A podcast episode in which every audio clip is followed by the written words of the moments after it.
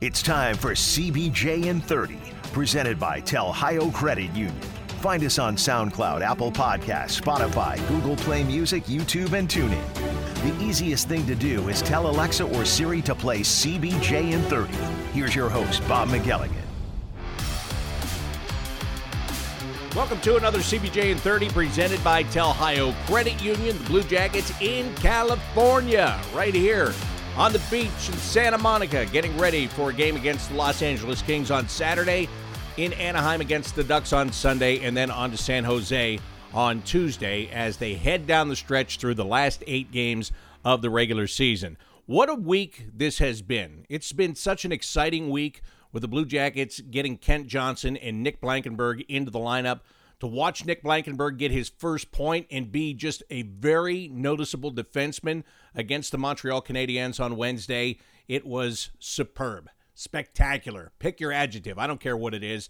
It's just a lot of fun right now. And the Blue Jackets come into the game against the Kings feeling really good about themselves as a group, and individuals are feeling very good about themselves as well. How about Jack Roslovic? He has five goals in the last two games. You heard me right.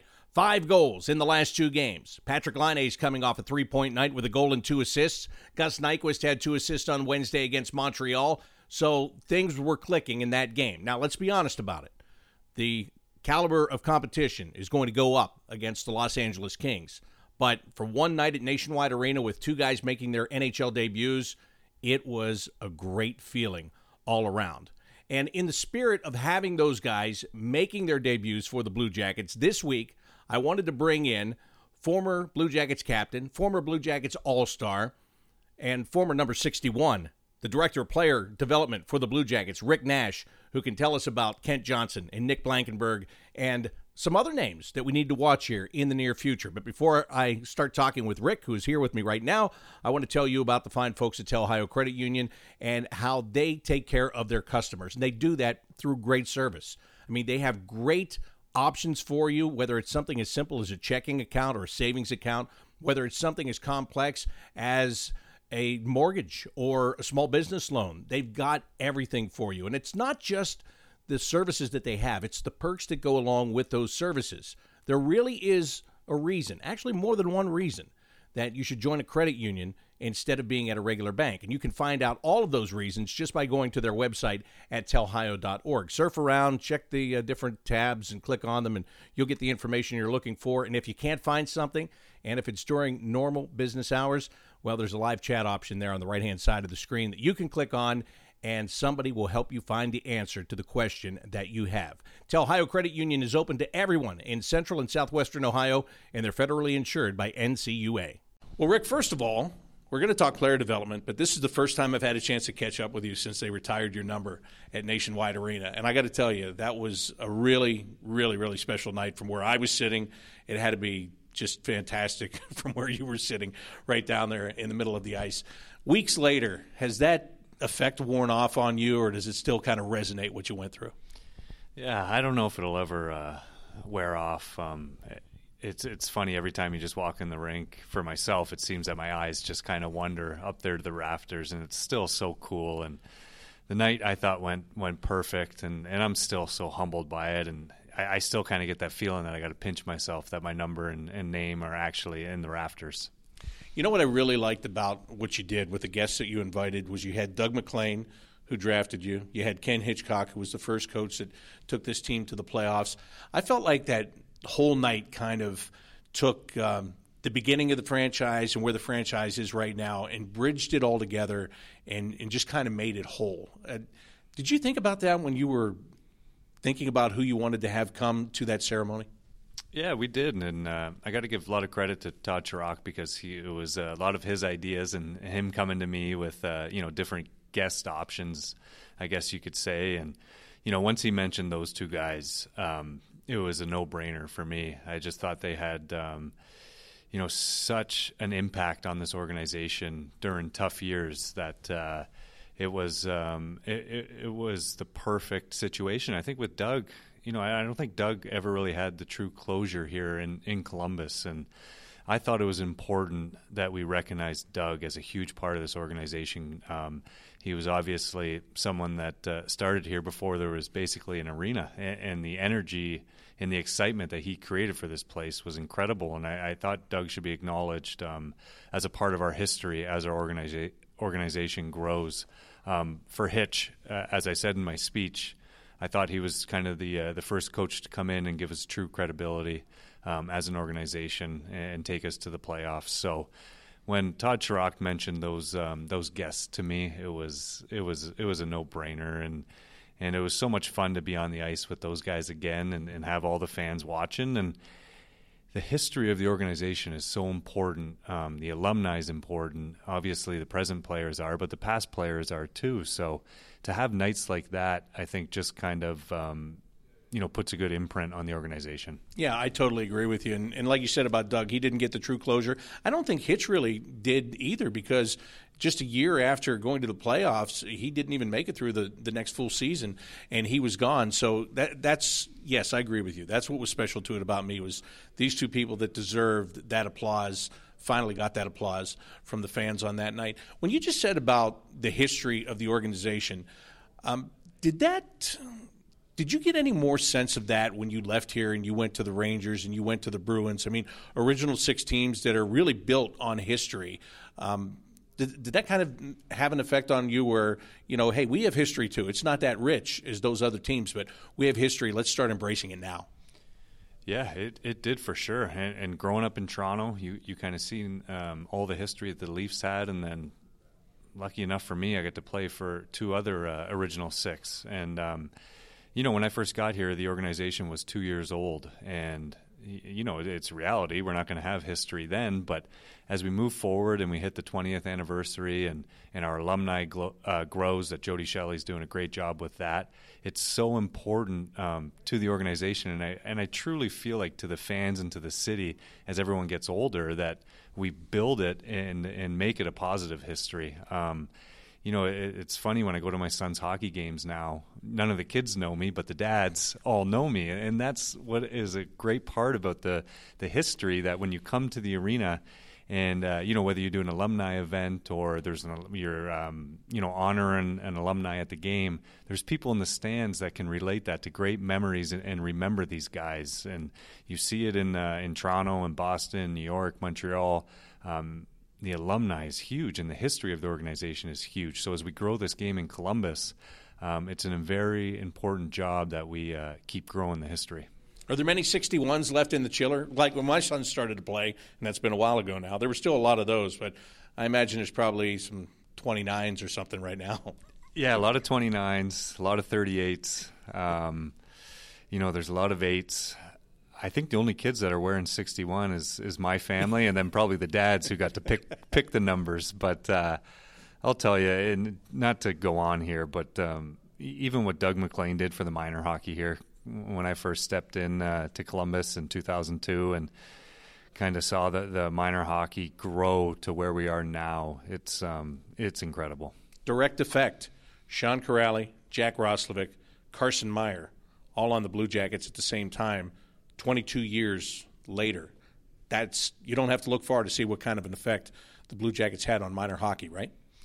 Yeah, and uh, you know what? I I don't even think I fully understood the effect that I had on some of these kids, and um, the way they closed out the video right before I did my speech with uh, Sean talking about uh, the city.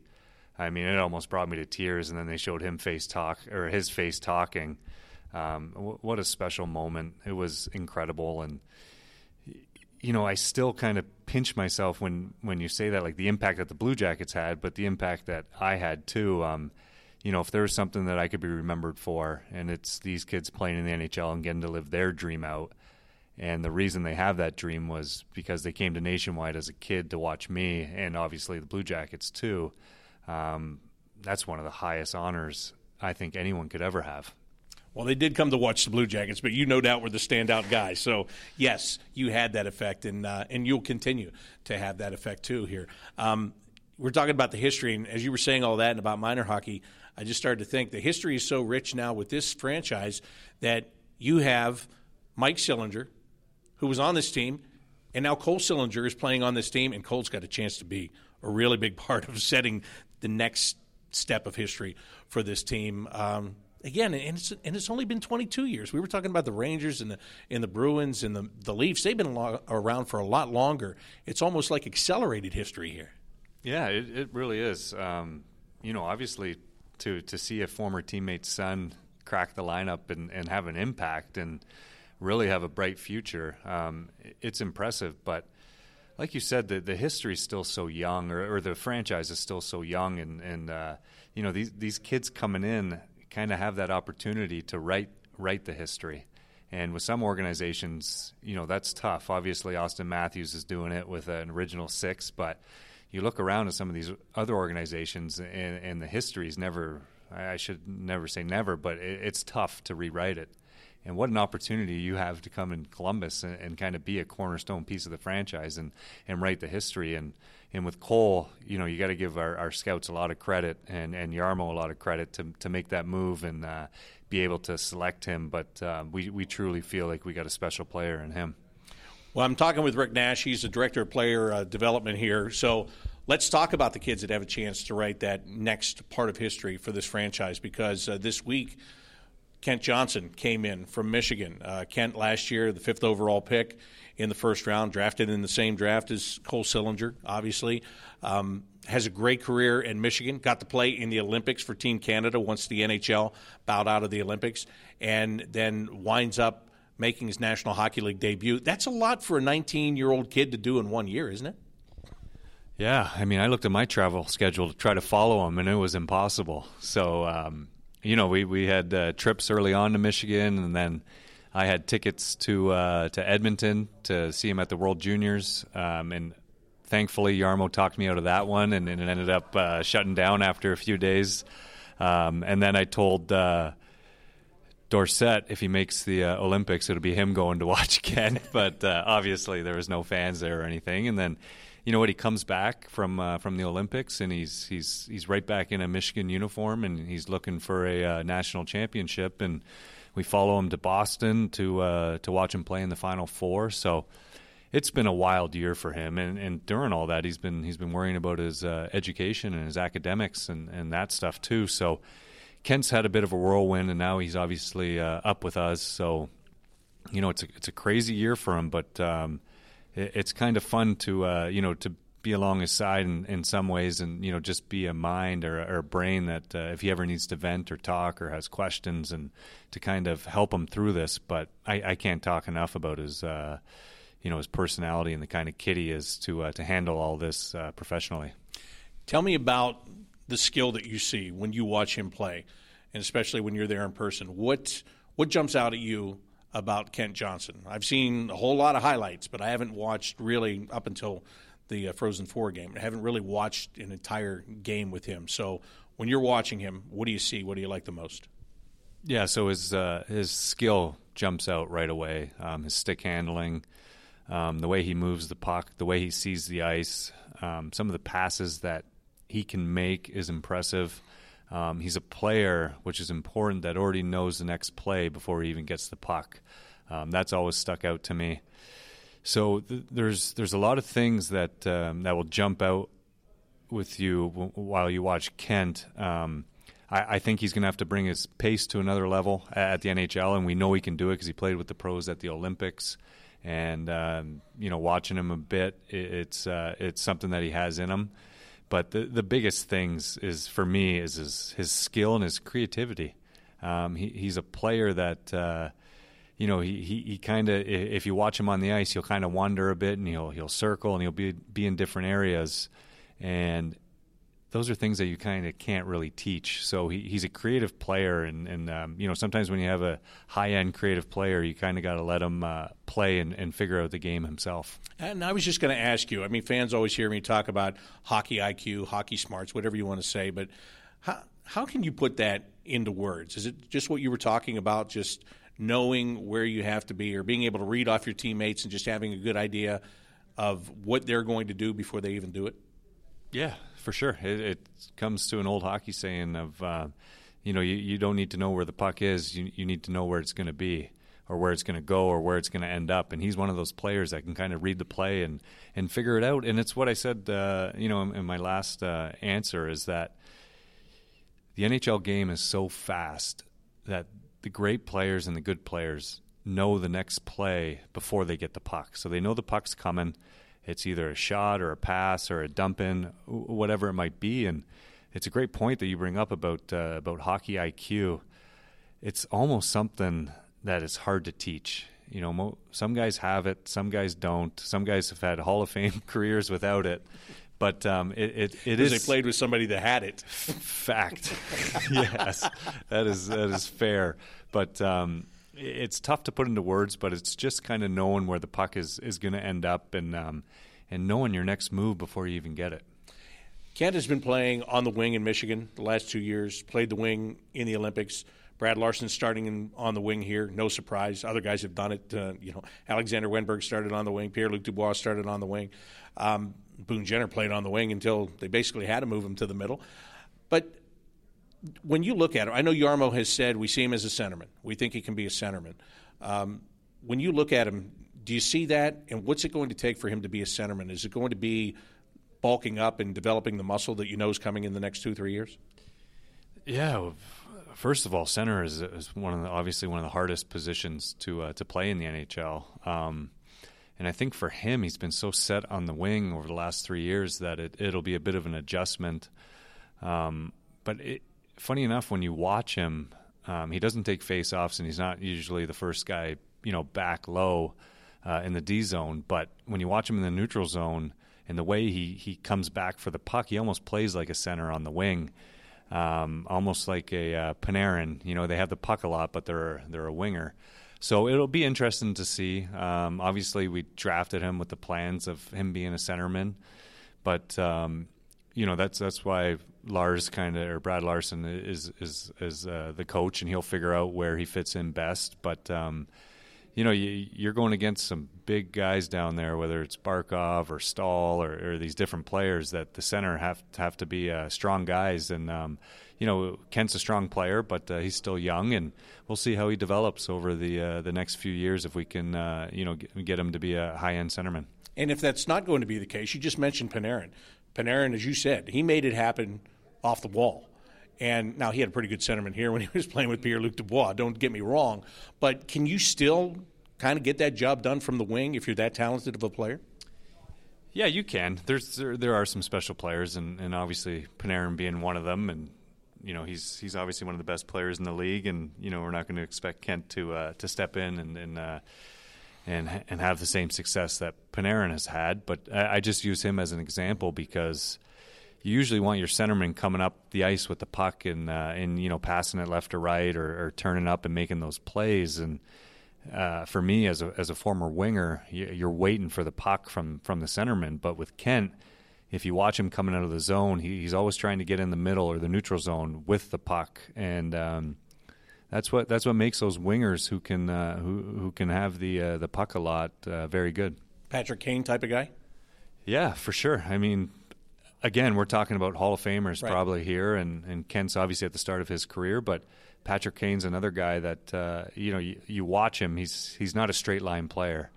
You know, he's not he's not a power forward that's going first into corners and getting pucks back. He's he's a smart player like Panarin that can uh, that can get the puck into the middle and then and then make their moves from there. And at the NCAA level, Kent was doing that a lot. Talking with Rick Nash, Director of Player Development for the Blue Jackets. All right, let's talk about Nick Blankenburg because here's a guy that has had to fight for everything that he's gotten as a hockey player. And, you know, I look, I, again, I didn't watch Michigan hockey except for Kent Johnson. And when the release came out that he was signed and he was going to come here, I was a little bit surprised by it. But then you start to talk to people, and it's not a surprise because of the compete level that he brings, apparently, and the fact that when you hear his story, you just got to love the story. At what point did you guys start really liking what he was bringing as a player?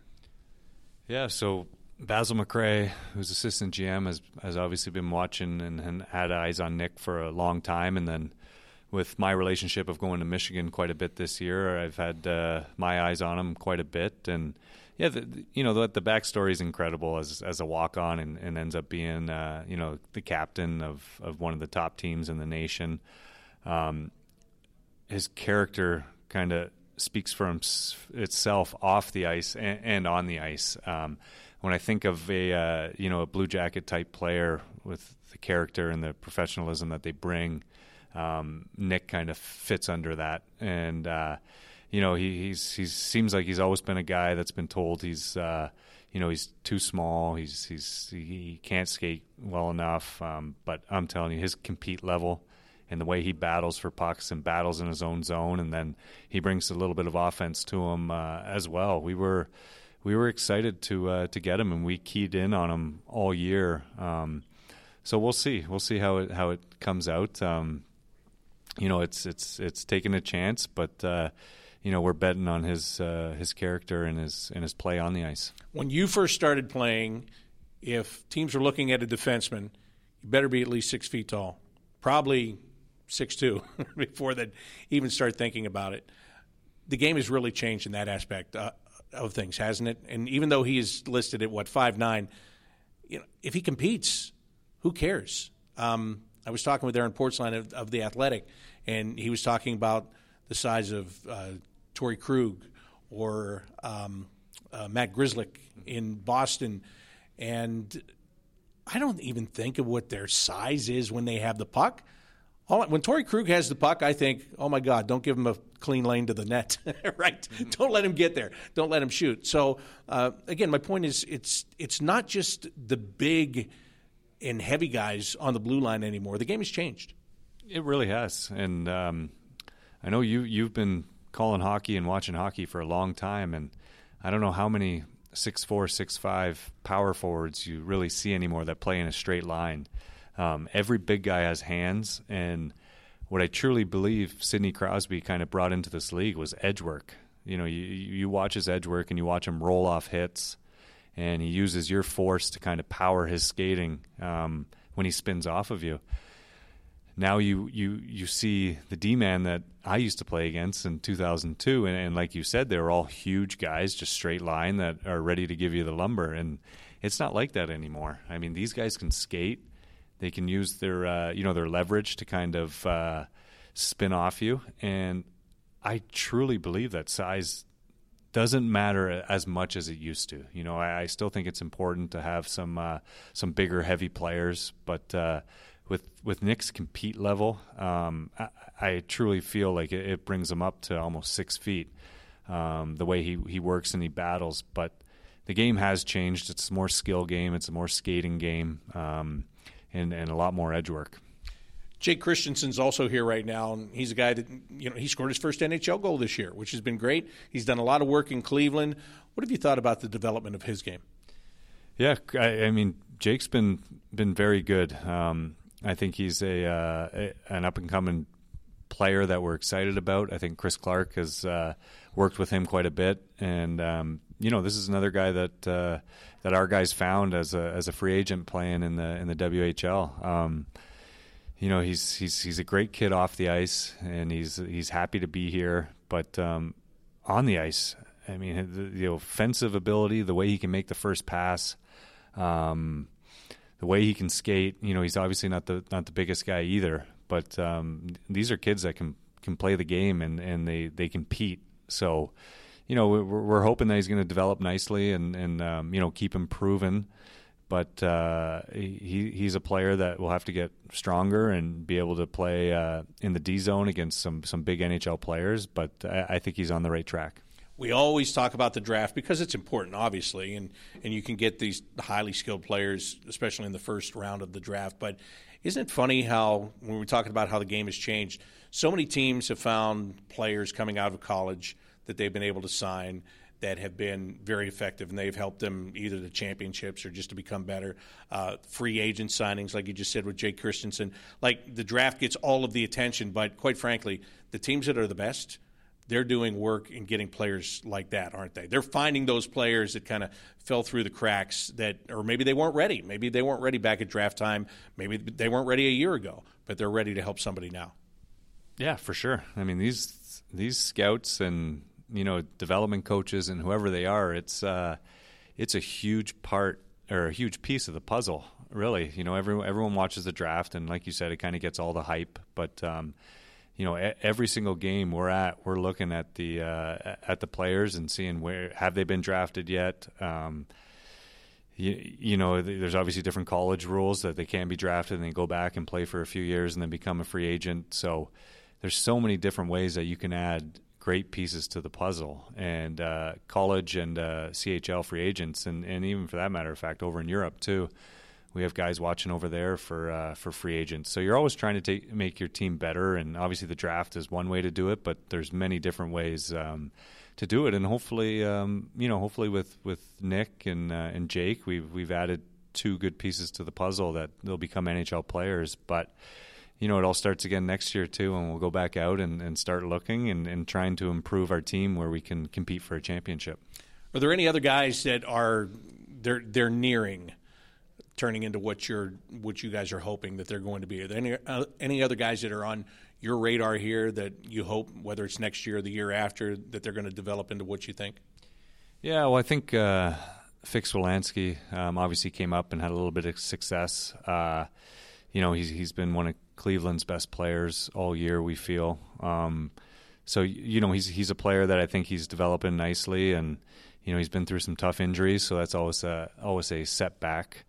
Um, and, and, on the prospect side, I mean, we got Corson Ceulemans, who's at the uh, University of Wisconsin, and he was yeah, a. How was uh, his freshman year? Then? He was a first round pick. He, uh, you know, he, he started off um, okay, and as the season went on, he he got better and better, and you know, he gained the coach's trust, and and by the end of the season, he was. Uh, you know Wisconsin's first or, or, or second D man, so it was impressive, and you know we, we hopefully have big plans for him as as he keeps to uh, keeps on uh, developing. Um, and, and, you know, from from last year's draft, we have uh, a kid in Providence, Guillaume Richard, who really impressed uh, me and Chris Clark and, and some of our management that was that was watching him all year. So, you know, the, there's there's some positive signs that we have in, in the prospects and and in Cleveland, and you know, we we just hope that these guys keep taking the next step to to developing into Blue Jackets. How much have you enjoyed traveling around and watching these kids and the conversations that you've had? I mean completely different role from being a star player as you were on an NHL team. Uh, but then again, your personality is too kind of you don't mind being in the background. You don't mind being that quiet guy that helps to get things done. So that's kind of a perfect role for you. But how much have you enjoyed doing the job that you're doing? Yeah, it's it's been fun. Some cities better than others. That's you get to sure. make your own travel schedule, don't you? I don't feel bad for you. yeah, fair, but some you of the can send Derek Dorsett to all the bad ones right, and go to the good ones. right. Some of the conferences up there don't get to go to Vancouver or uh, you know into the Toronto area or anything like that. So it's been a bit tricky, but hopefully next year it goes back to a regular schedule and I can catch our guys. Uh, in uh, you know in easy I should say easy cities to travel to. Some of the, some of them are tough to get to. Um, I'll, I'll you know what? It, it, was great traveling around. It was fun to go up to Ann Arbor and to go to Madison and, and over to Providence and you know did a trip out to Winnipeg and Regina and, and those places. And we have Oli Holm who in uh, Mississauga who got to see him quite a bit. Um, you know I think he's a player that that we're really excited about as well, a defenseman. Um, but you know what? I, you're right. I really enjoy the one on one with with these guys. Um, you know, I, I don't know if if I'm ready to go back into a room and talk to 25 different guys and and do that type stuff. But I, I really enjoyed the one-on-one of the development and more so getting to know them as people and building the relationship off the ice and checking in with them and seeing how their schoolwork's going and, and how they're doing with their billets and just just making sure they know how valued they are as Blue Jackets. You know, the on ice stuff, as as I've said before, they have you know their personal coaches, they have their team coaches, they have their agents, they have so many people pulling them in different directions that I just try to keep it simple with their work ethic and their compete levels um, on the ice and, and, little tidbits that, that I see. But more so for me, after my first year of development, I really tried to work on the uh, the relationship side. And uh, I I can just imagine what those kids think when uh, uh, Rick Nash is out here. He'd like to talk to you. you know, it's a, look. You still hold that star power when it comes to that. These kids, they know who you are. They played the video games. They saw you play before you know it was all said and done. So that's. I imagine that would be really cool for them. It was great. I was in Quebec City last week um, to see James Malatesta, who's a draft pick of ours, playing for the Ramparts, and I was waiting for him after after the game and just standing there in the corner waiting and waiting and you know he finally came out and he was we were talking about the game and just talking about his his family was there and got to meet his mom and dad and this fan came over with an old school camera and uh, she goes do you mind taking a picture? And he said yeah no problem. And she handed me the camera. And me and James kind of looked at me, and he had a he had a good laugh. So I, I, I can't remember the last time I held one of those old school cameras, but I snapped a picture of uh, of James in, the fan, and uh, it it was a good laugh, and me and James had a had a funny laugh. But uh, you know what? I sometimes I don't think about the comment that you made with the star power. Um, I, I kind of see myself as a helpful hand to uh, to create a roadmap for these kids to get to the NHL. And I feel like with my experiences being around the pro level, I, I, I can truly help them. Um, but but I could see how it could be intimidating if I was in their position if if had someone like that. But uh, I always express to them that I'm I'm here to help you. I'm you know that's my number one job is to help you become a Blue Jacket. I think it would be the coolest thing in the world. I really do. Like if I was a player, I'm get, I get to sit and talk to you right now. I still think it's cool, even after all this time. I watched you play and called your games and have been around you, but um, I think it's awesome, and I think it. Uh, I think it's even more awesome that you're here and you want to give back like that. That you want these players to be comfortable. That you want them to feel like Blue Jackets long before they actually are Blue Jackets, and uh, I think that's something that uh, I think it'll pay a great dividend in the long run, and I know you do too. Because if you didn't, you wouldn't be sitting here. For sure. I mean, this is this is the direction that we want our organization to go in. Um, we want to be a top organization in the league that's competing for the Stanley Cup and, and the playoffs each year. And it, it, starts with our prospects. You know, we're we're all in this together, and um, you know, we we really have to prove to them how good of a place Columbus is to play. And it, it starts at the beginning. You know, sometimes when you when you have a uh, 28 or 31 year old free agent that hasn't really spent time in Columbus, um, it's tough to express that to them how, how good of a place this is. But from we figure what we figure from a from a prospect standpoint, you know, once we start getting these kids in, you know, after the draft for development camp, that's when it starts to uh, to uh, to allow them to learn about how special of a community um, this place is and how good of a place uh, it is to play for the uh, McConnell family. And one last thing for you on that note being a great place to play, we know that because we've been here for a long time. But this the franchise now has a history of winning. Once things started to change, you know, there are expectations here now. But even when it was winning, there were still some guys that came from the outside and then they wanted to go back to the outside. Isn't it about getting the guys that you draft, you develop to come up as a group and win because let's be honest, once you start winning together, especially if you play together for a long time, the last thing you want to do is go somewhere else. You want to stay with those guys who are your true friends, and you want to keep winning. Yeah, that's a great point to make. I mean, um, you know, when, when, we had some some good teams here over the years, and I've always followed the Blue Jackets, but um, you know, there weren't many of them that was draft picks that kind of started here. You know, they kind of came in and and were drafted by other teams and spent a lot of time in, in other cities. Uh, but now with the position we're in and with all these prospects coming up, um, and not having the, the major success here in this city and just knowing what it could be like if you watch the Tampa series or the Boston series. For me, if I was a young guy and I saw that and, and I could write the history as we as we talked about earlier, I don't know what could be more motivating than that. But it's important that we get these kids to understand um, the community, uh, what the Blue Jackets mean to this city, um, you know, what John H. McConnell's vision was when he brought the team here. It's all part of our history. And I truly believe that I don't know if there's anyone better than, than me to explain that to these kids and make them understand what the Blue Jackets mean to this uh, this city and what it what hockey means to our fans.